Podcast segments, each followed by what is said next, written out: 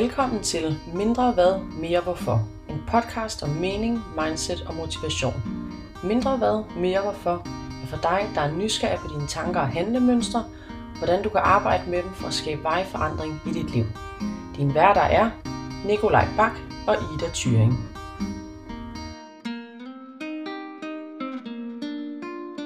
Velkommen til Mindre Hvad, Mere Hvorfor.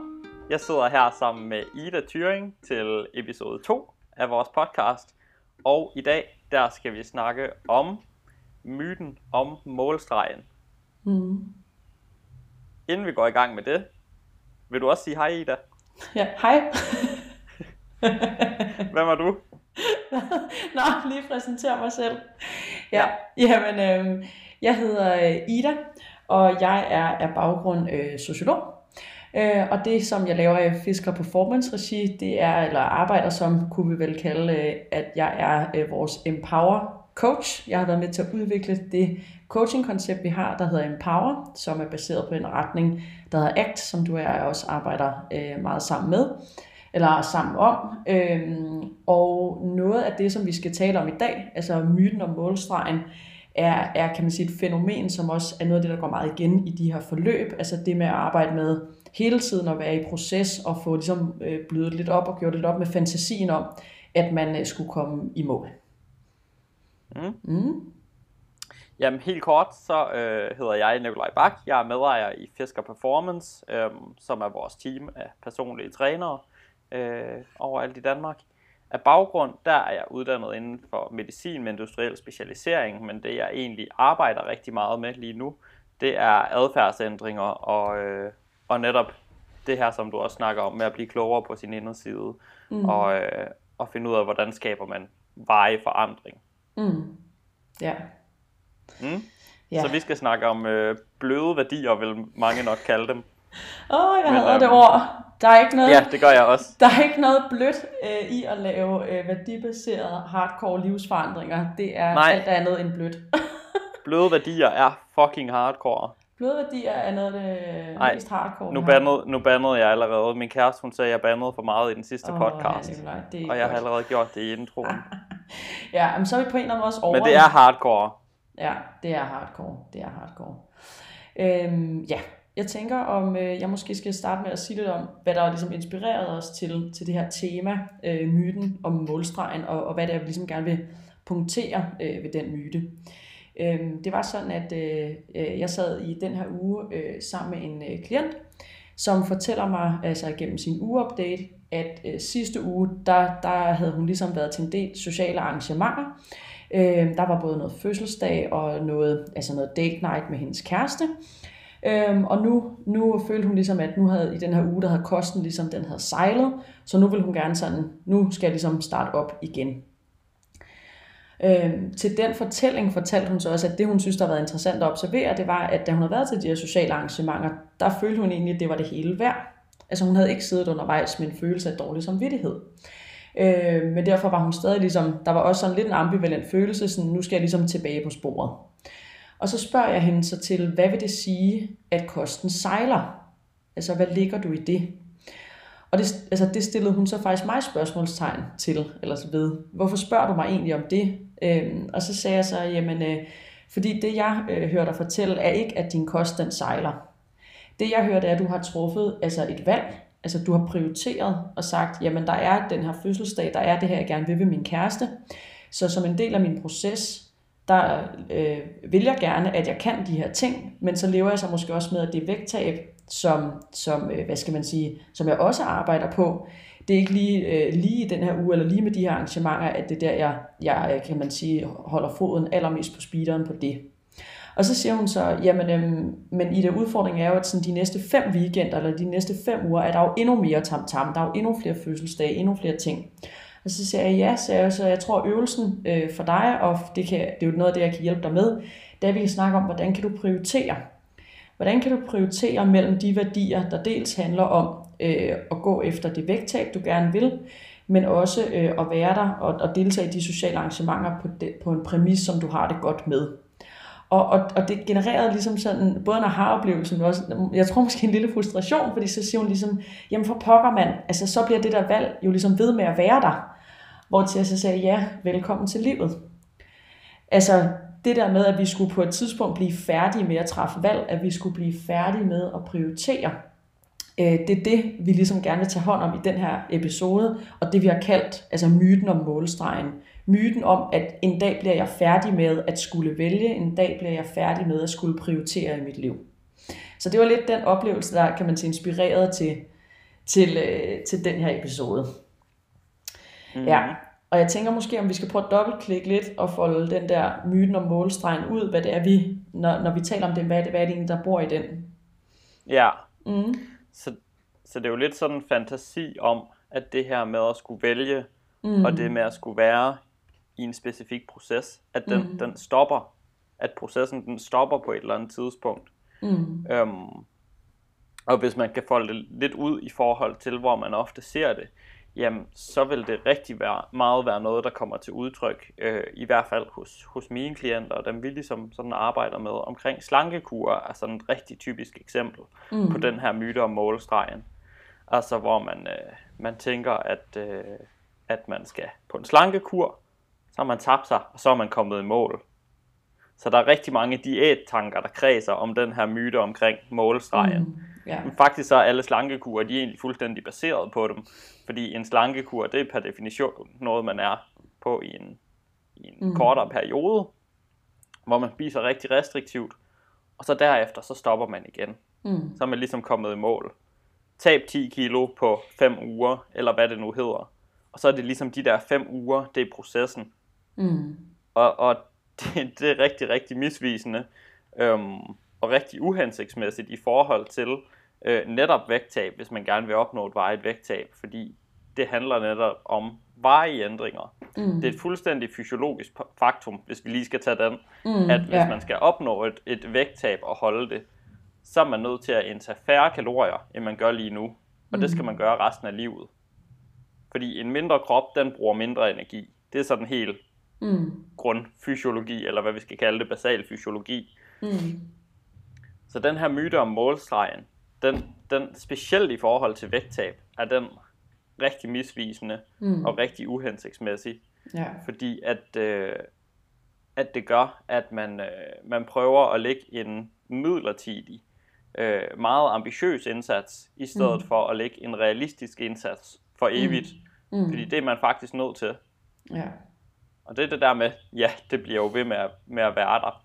Ja. Øhm, så det jeg rigtig ofte ser, hos folk, der har, har prøvet at tabe sig, eller på den ene eller anden måde arbejde med at gøre kosten sundere mm. i forhold til, hvor de gerne vil hen, det er, at de har fokus på at gøre processen hurtigere og effektiv, i stedet for at have fokus på at gøre processen holdbar. Mm.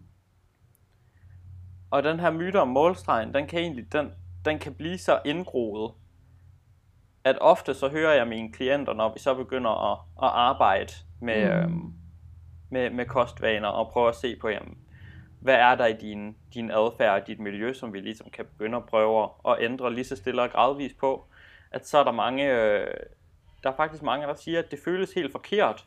Ja. At, at det føles så let. Mm. Altså, så når jeg spørger dem, hvordan har du det egentlig lige nu? Øh, har du overskud i hverdagen, og synes du egentlig, det er til at arbejde med det her? Så siger de, er der mange, der siger, det, det føles egentlig, det føles egentlig ret nemt. I hvert fald mm. i forhold til, hvad de har gjort tidligere. Øhm, så jeg, jeg synes, jeg burde gøre mere. Mm. Ja. Og det er sådan en grundtanke, der, der opstår hos rigtig mange af dem. Netop mm. på grund af, af den her myte om målstregen, som også er så indgroet i, i diætkulturen. Mm. Men det her med, at det må faktisk ikke føles holdbart. Nej. Så fordi de er i en proces, hvor det ikke føles øh, mm. uholdbart, og hvor det ikke føles stressende og mm. virkelig, virkelig hårdt, fordi det, det er den tanke, vi har om, sådan skal det føles at være ja. i en proces, specielt mm. i forhold til en slankekur. Ja.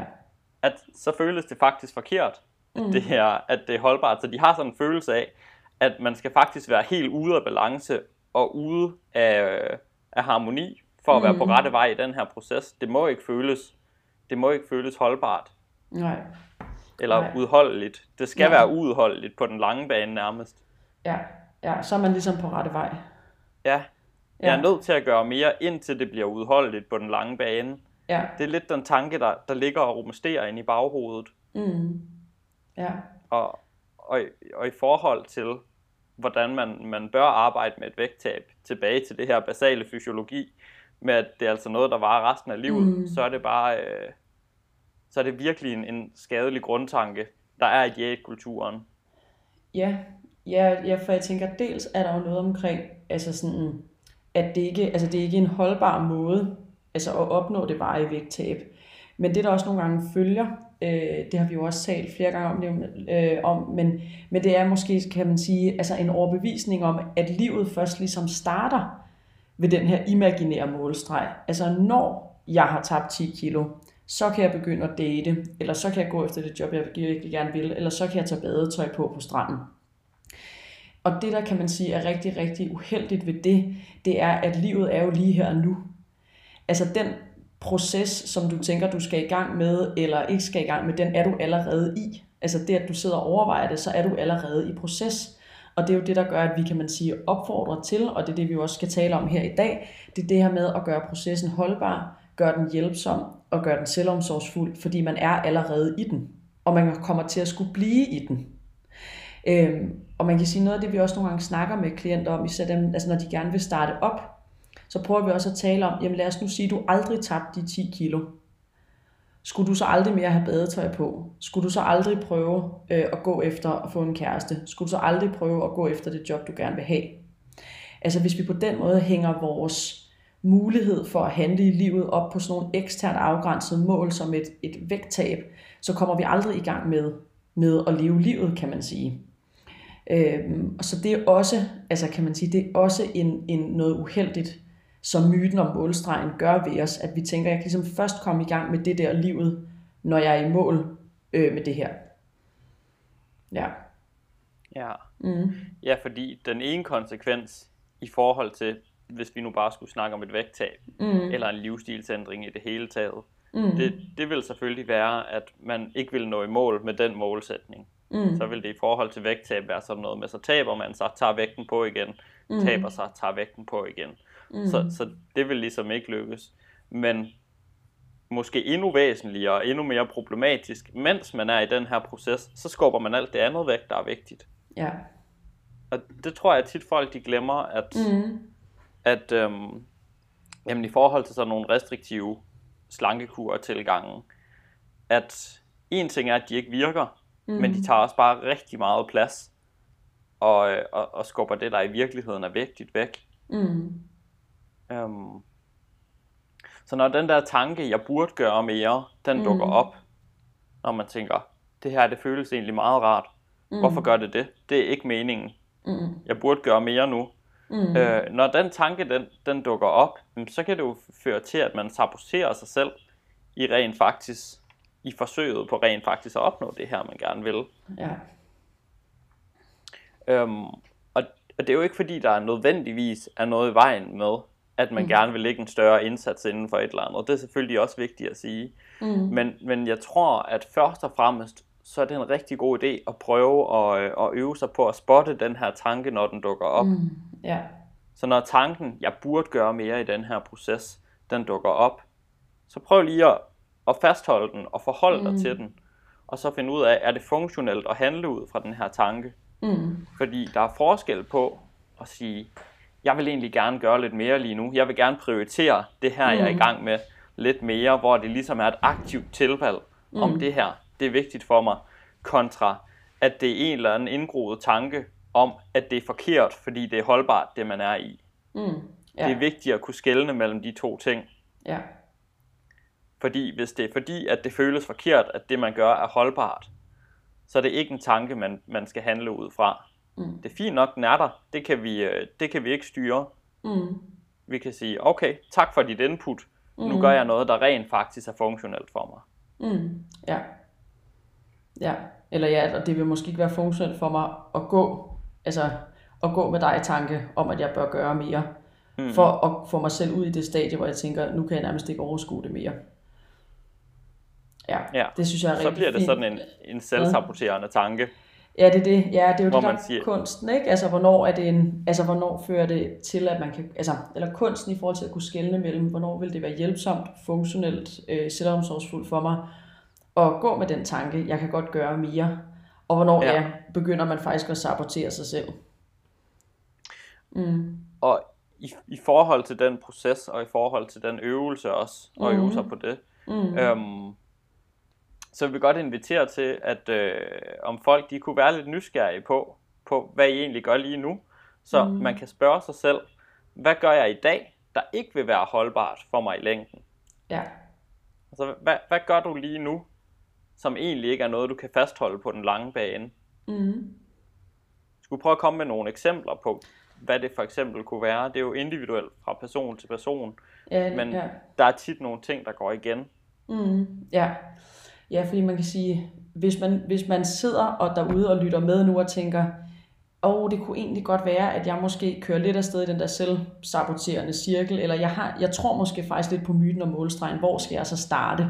Så det, som du siger, Nicolaj, det er, at vi prøver at invitere til, at man kunne starte med at spørge, hvad er det, jeg allerede gør i dag, men som jeg tænker ikke vil være holdbart ja, for mig i længden. Og, og et af de øh, eksempler, øh, som vi tænkte på, øh, det var det her med, hvis man tracker, altså tracker sine kalorier, øh, men ikke bare kan man sige hvilken som helst tracking. Nogle gange kan tracking være altså også et funktionelt redskab og skabe en bevidsthed, der virkelig er brugbar.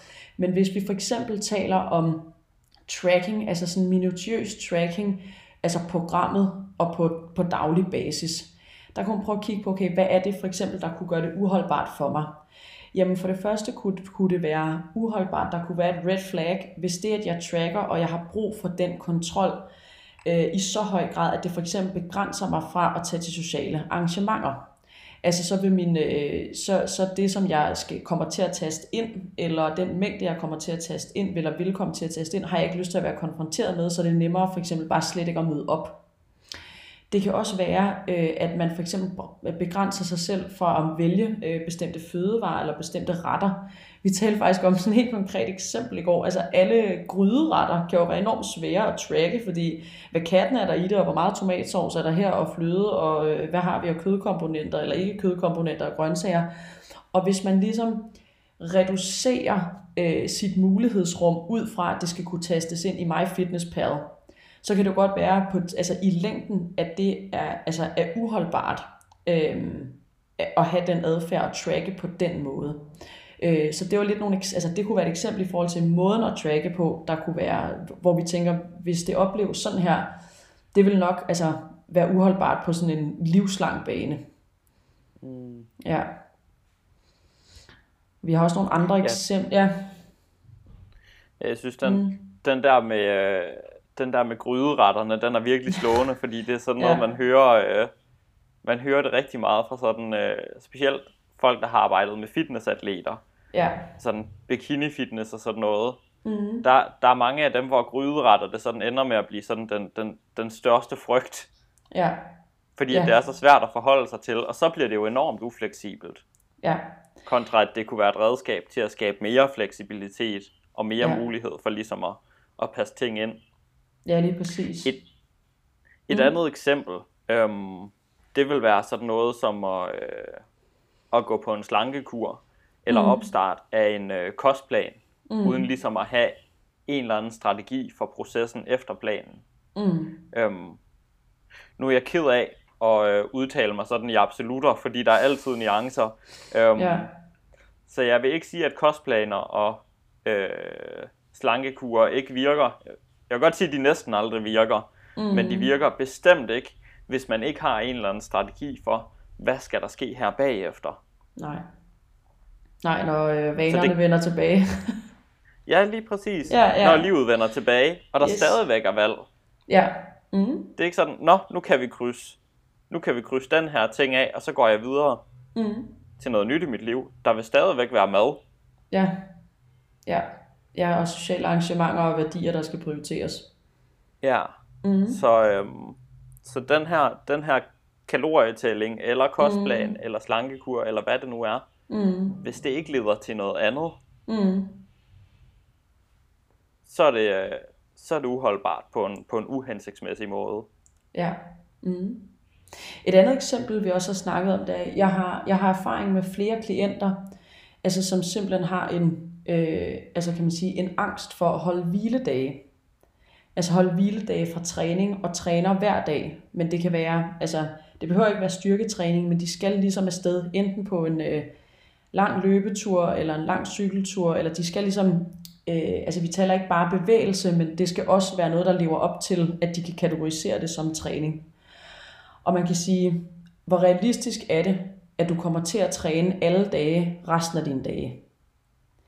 Det er ikke, det er ikke super realistisk, øh, og måske det er egentlig heller ikke det, man ønsker sig. Men det er for eksempel også en adfærd, hvor, hvor man, man kunne sige, okay, er der noget, jeg gør i dag, som jeg tænker ikke sådan er holdbart i længden? Jamen det at træne hver dag, det er ikke at holde hviledage, det er ikke at restituere. Øh, det kan man sige, øh, det har jo også en, en stakket frist. Ja, så det kunne være et andet eksempel på en adfærd, som vi, som vi ser hos, hos, øh, hos nogle klienter, hvor man kunne tænke, okay, det, det kunne være, at jeg skulle, altså skulle kigge på, om det virkelig kunne give mening øh, resten af mit liv, at, at, at jeg skal være så styret af det. At en dag har ikke, altså de, det kan også blive beskrevet som, at dagen er ligesom ikke rigtig kommet i gang, eller dagen har ikke været produktiv, eller dagen har ikke været en dag, før jeg har trænet. Og det værste, mm. det er det der udtryk, en dag uden træning er en dag uden mening. Jeg hader det. Jeg hader det endnu mere, når folk de snakker om bløde værdier. Ej, det var dog et... Hvem har dog sagt det? det, det er sådan et, øh, det er sådan et ordsprog. Åh, oh, det lyder, det lyder meget stressende. Altså, det lyder meget ja, og, det, og rigidt, og ja. Og et enormt fattigt liv også. Det må man sige. Altså, hvis, hvis man tog træningen ud, hvis alt så ville være meningsløst. Ja, åh, oh, hold da op, ja. Det vil være tof. Det, det er mm. forhåbentlig ikke det, alle, alle mener, når de, øh, når de skriver det. Men det skærer Nej. mig i ørerne, det gør det altså. Ja, det kan jeg godt forstå. Det, det kan jeg godt dele, at det sker i ørerne. Ja. Eller egentlig bliver jeg også bare ked af det. Altså jeg kan mærke, at jeg bliver sådan, det gør ondt på mig, fordi det at sidde med mennesker, som faktisk har et dybt, en dyb længsel efter at kunne holde hviledage, det at kunne slippe det, men være så styret af det, det er enormt smertefuldt, og det er, og det er for mange rigtig, rigtig stressende. Mm. Ja. Ja. Jeg kommer også til at tænke mm. på, det er over en helt anden boldgade, men, mm. øhm, men i forlængelse af, af din klienthistorie, du ligesom indledte episoden med, ja. øhm, med de her sociale arrangementer, hun havde været til, mm. der, kunne man jo, der kunne man jo godt have valgt at takle den situation ved at sige, Nå, jeg vil ikke tage til sociale arrangementer i to måneder nu. Mm. Hvordan, hvordan vil det, øh, vil det være holdbart, eller hvad vil det give af udfordringer, tænker du? Øh, jamen, det, jamen, det er et meget godt spørgsmål. Vi har jo snakket lidt om det, altså det her med, det, det, der, det der er vanskeligt, kan man sige, for den strategi, det er, at det kan jo godt være, at man for en periode siger, det her, den her målsætning er så vigtig for mig, at nu prioriterer jeg altså ikke at tage til de her sociale arrangementer i to måneder. Men jeg ved godt, at på den anden side vil jeg gerne også på sigt kunne deltage øh, på en måde, som jeg er komfortabel i. Og så tænker jeg, så kunne man jo måske godt tale om, at det faktisk er funktionelt. Det at flytte sig helt fra situationen. Men hvis man ikke har, kan man sige, en backup plan, eller man ikke er bevidst om, jamen, hvad er det egentlig for en værdi, jeg handler på, i forhold til ikke at dukke op, der tænker jeg, der begynder det at blive, altså der begynder der også lidt nogle red flags. Ja. Ja. Mm. Ja, også fordi jeg tænker, her er der også noget, der handler om, altså et andet begreb, vi kunne, vi kunne bringe i spil her, i forhold til, til, til det her ordnede spørgsmål om, hvilken adfærd har jeg i dag, jeg tænker, der ikke er holdbar på den lange bane. Der kan man også prøve at tjekke ind med sig selv i forhold til parathed. Altså jeg ved måske godt, at det her, som jeg gør nu, det ikke er holdbart på den lange bane. Det har jeg også hørt flere klienter sige. Altså man er bevidst om, den adfærd, jeg har i dag, er ikke langtidsholdbar. Men jeg er ikke parat til faktisk at arbejde med den.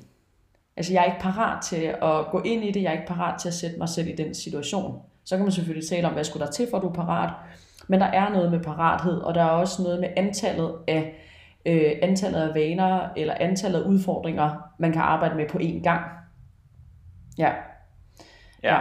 Mm. Så man kan også godt forholde sig til, hvornår den parathed så vil være der, mm. og hvad mm. der skal til, for at den kommer på et tidspunkt. Og ja. det er jo derfor, det hedder en proces. Det er fordi, at det ligesom er gradvist mm. og skridt for skridt. Ja, ja lige præcis. Øhm, ja. Man kan jo også forholde sig til, hvad der så er vigtigt mm. i situationen. Mm. Altså, hvorfor det egentlig er, øhm, at man gerne vil det her. Mm. For eksempel sociale arrangementer. Mm. Om man så kunne være fleksibel omkring, omkring den værdi. Ja. Måske at gøre noget andet. Du havde sådan et rigtig godt eksempel på det. Ja, ja det, det er et personligt eksempel. Øhm, men, men det, som, altså det eksempel, jeg gerne vil give, det er, at, øh, at øh, for, for ikke så lang tid siden, der øh, hvad hedder det, valgte jeg at konfrontere en veninde øh, i forhold til, at øh, den måde, vi måske sådan lidt vanligt havde opbygget at være sammen på, altså du, du ved sådan noget, man har jo forskellige vennegrupper og forskellige ritualer, øh, og, den, og jeg, jeg synes ligesom, at det der ligesom skete, når vi var sammen, eller det, sådan, det, det var jeg ikke sådan helt så vild med, eller jeg synes altid, det blev lidt noget bøvl, og, og jeg vil egentlig gerne altså, bruge min energi og fokus et andet sted. Så det jeg valgte at sige til hende, det var, øh, og hvis der er nogen lytter derude, der kan bruge det, så skal I endelig bare stjæle det.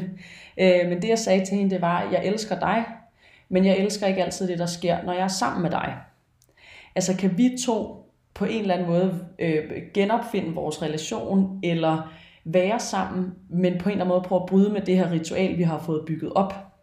Og det er jo også det, vi hører tit mange af vores klienter, der fortæller om, jamen når jeg ligesom er, altså i denne her gruppe, øh, der er forventninger, når man kommer, så enten spiser man på den måde, eller drikker alkohol på den her måde, eller man opfører sig på den måde, eller man siger ja tak, eller man spiser ikke til man er mæt, men til tallerkenen er tom, og hvad har vi? Og det her, det er jo en måde at møde det andet menneske i relationen og sige, jeg elsker dig, men jeg elsker ikke altid det, der sker, når jeg er sammen med dig. Så kan vi to finde en anden vej sammen. Sådan så jeg kan gøre det, der er vigtigt for mig, øh, og at jeg er mig selv øh, nær, og måske endda nærmest, samtidig med, at jeg har en god og sund relation til dig. Ja. Jeg synes simpelthen, mm. det, altså, mange vil måske umiddelbart føle, når de siger det her, at det mm. bliver sådan en, en afvisning på en eller anden måde, men mm. det er jo, mm. det kunne ikke være længere fra en afvisning reelt. Altså det er jo mm. noget utroligt smukt og anerkendende at sige til en anden person, mm. at det der i virkeligheden er vigtigt for mig, det er dig og samværet med dig. Ja. Øhm, men selve fasongen, ja. som jo ikke er det vigtige i det her, mm. at den vil være hensigtsmæssig for mig, hvis vi prøver at ændre. Ja, lige præcis. Ikke at, ikke at det nødvendigvis altid skal handle om spisning, mm. men jeg mm. tror måske, der er mange, der kan genkende, at de har nogle, nogle, øh, nogle nære og vigtige venskaber for dem, mm. men hvor relationen altid bliver, at så skal de tage på café sammen, mm. eller så bliver det blandt selv slik, man sidder og spiser sammen, eller hvad det nu er, mm. ja. hvor man, hvor at hvis det egentlig er noget, der ikke er gavnligt for en, at det altid skal være det, så kunne mm. man godt være fleksibel om at sige, Nå, kunne vi gøre noget andet sammen? Ja. Ja, man kan sige, det er det, der lidt her er vores opfordring, eller invitation, eller alternativ til det at sige, jeg vil slet ikke tage til noget i to måneder. Det, er, mm. altså, det kan man godt vælge, og det kan godt være funktionelt. Det behøver ikke være en undgåelsesadfærd.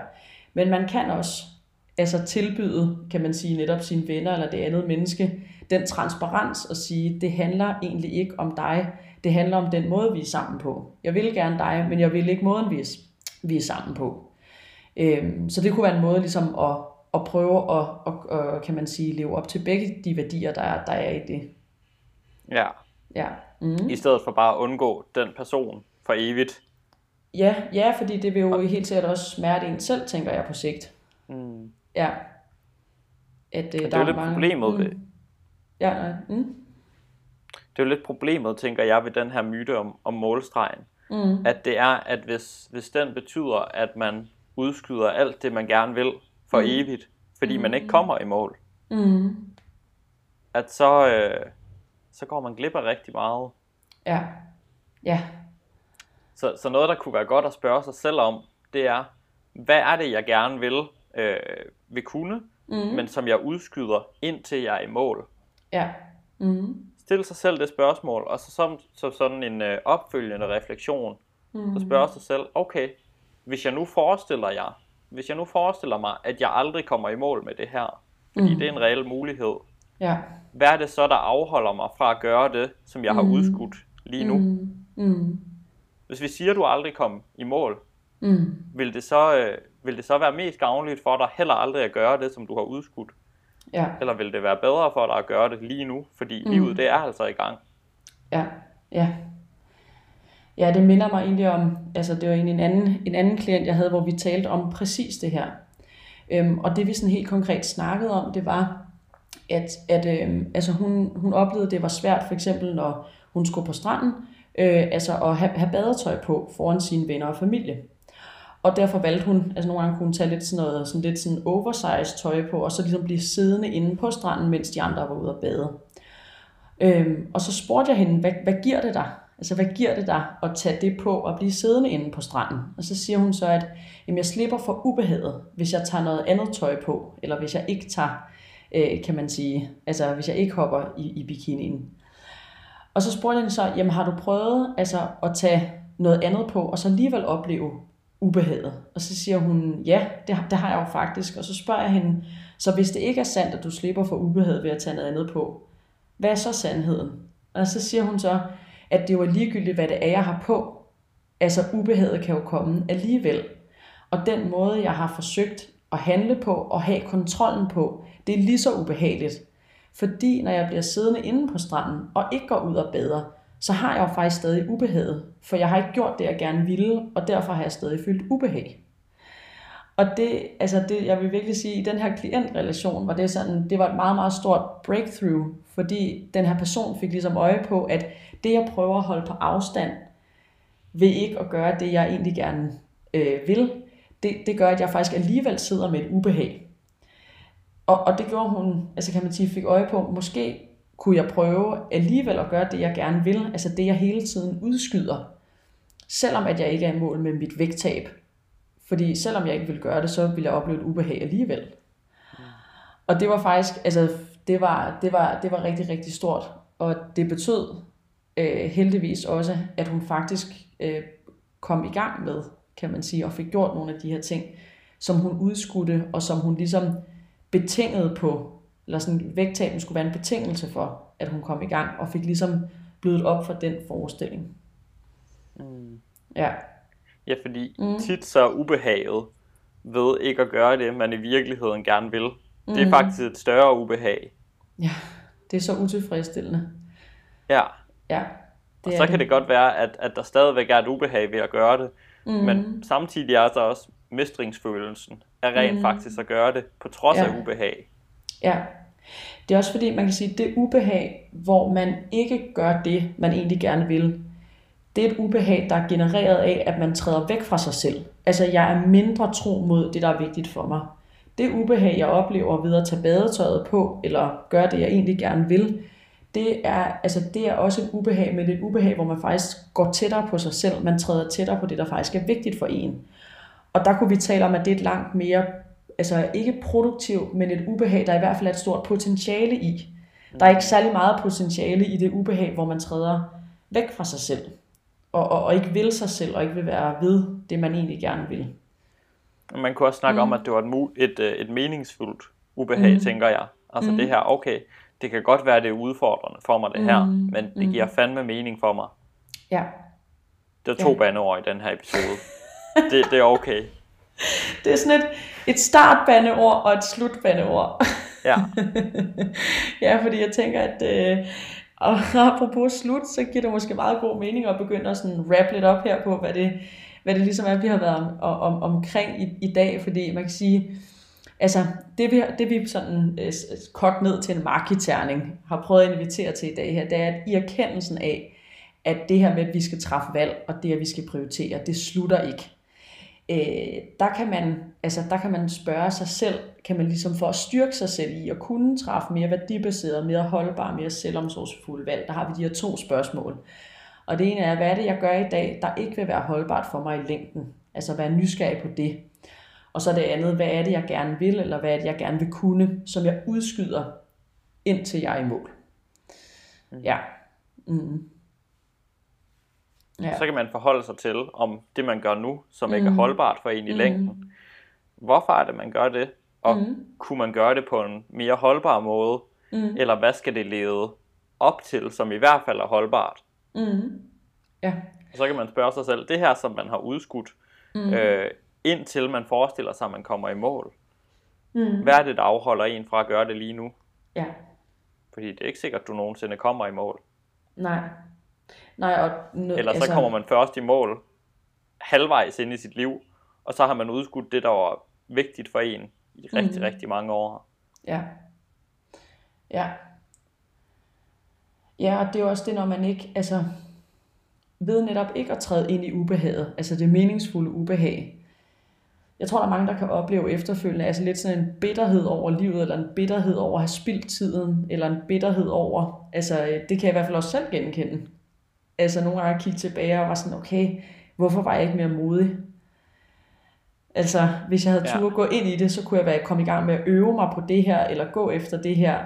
Det kunne jeg så have brugt øh, to år på, i stedet for at jeg brugte to år på at gå rundt om mig selv, øh, og, i, og træffe sådan nogle ikke-valg. Ja, Mm. det er virkelig sådan en, en kold spand vand at Ja. få, i, øh, få i ansigtet, når man, når man får den oplevelse. Mm. Wow, det, det er længe, jeg rent faktisk har udskudt det her, som jeg gerne ville, Ja. og tænkt, okay, livet det starter, det starter først senere, Mm. Ja. men det er i gang, Ja. og derfor så skal man, skal man sørge for at prioritere, hvad man bruger det på. Ja. Jeg synes simpelthen, det var så smukke ord, at vi skal stoppe her. Tak, Det skal Ida. der ikke siges mere. ja, ej, jeg synes, det var virkelig, øh, det var virkelig, virkelig en, øh, ja, det var interessant at snakke om. Øh, og jeg, jeg håber også, at noget af det, vi ligesom var inde på omkring i starten, altså det her med, jeg ved ikke, hvorfor det er blevet døbt bløde værdier, men det er hardcore. Altså, Mm, det er svært, det er, det er tough, og det er ikke et øh, fuzzy, nice, feel good sted, øh, det her med et meningsfuldt ubehag, men det er til gengæld ubehag, hvor man, man er i live, hvor man Ja. lever. Ja, ja. Og det, det er det, man skal, skal turde gå efter. Så jeg tænker, om det er ved at være tid til at runde af. ja. Ej, jeg glæder mig allerede til næste episode. Ja, det gør jeg også. Det gør jeg også. Øhm, og hvis man gerne vil øh, se lidt mere på, hvad, øh, hvad Nicolaj og jeg laver her øh, mellem episoder, hvad jeg lige vil sige, så kan man finde os øh, på Instagram, på profilerne nikolajbak.dk og på den anden profil Ida Thyring. Øhm, ja, og ellers så tænker jeg måske bare, at vi skal sige øh, tak for i dag, og tak for snakken. Ja. Øhm, hvis folk har nyt at lytte til den her episode, mm. så må I også meget gerne øh, anmelde den inde på iTunes, hvor podcasten nu er så kommet på. Mm. Øh, og hvis du ikke har nyt at lytte til den, så lad være med at anmelde den og lytte til noget andet. ja, det vil vi også sætte pris på. ja, Tak for i dag.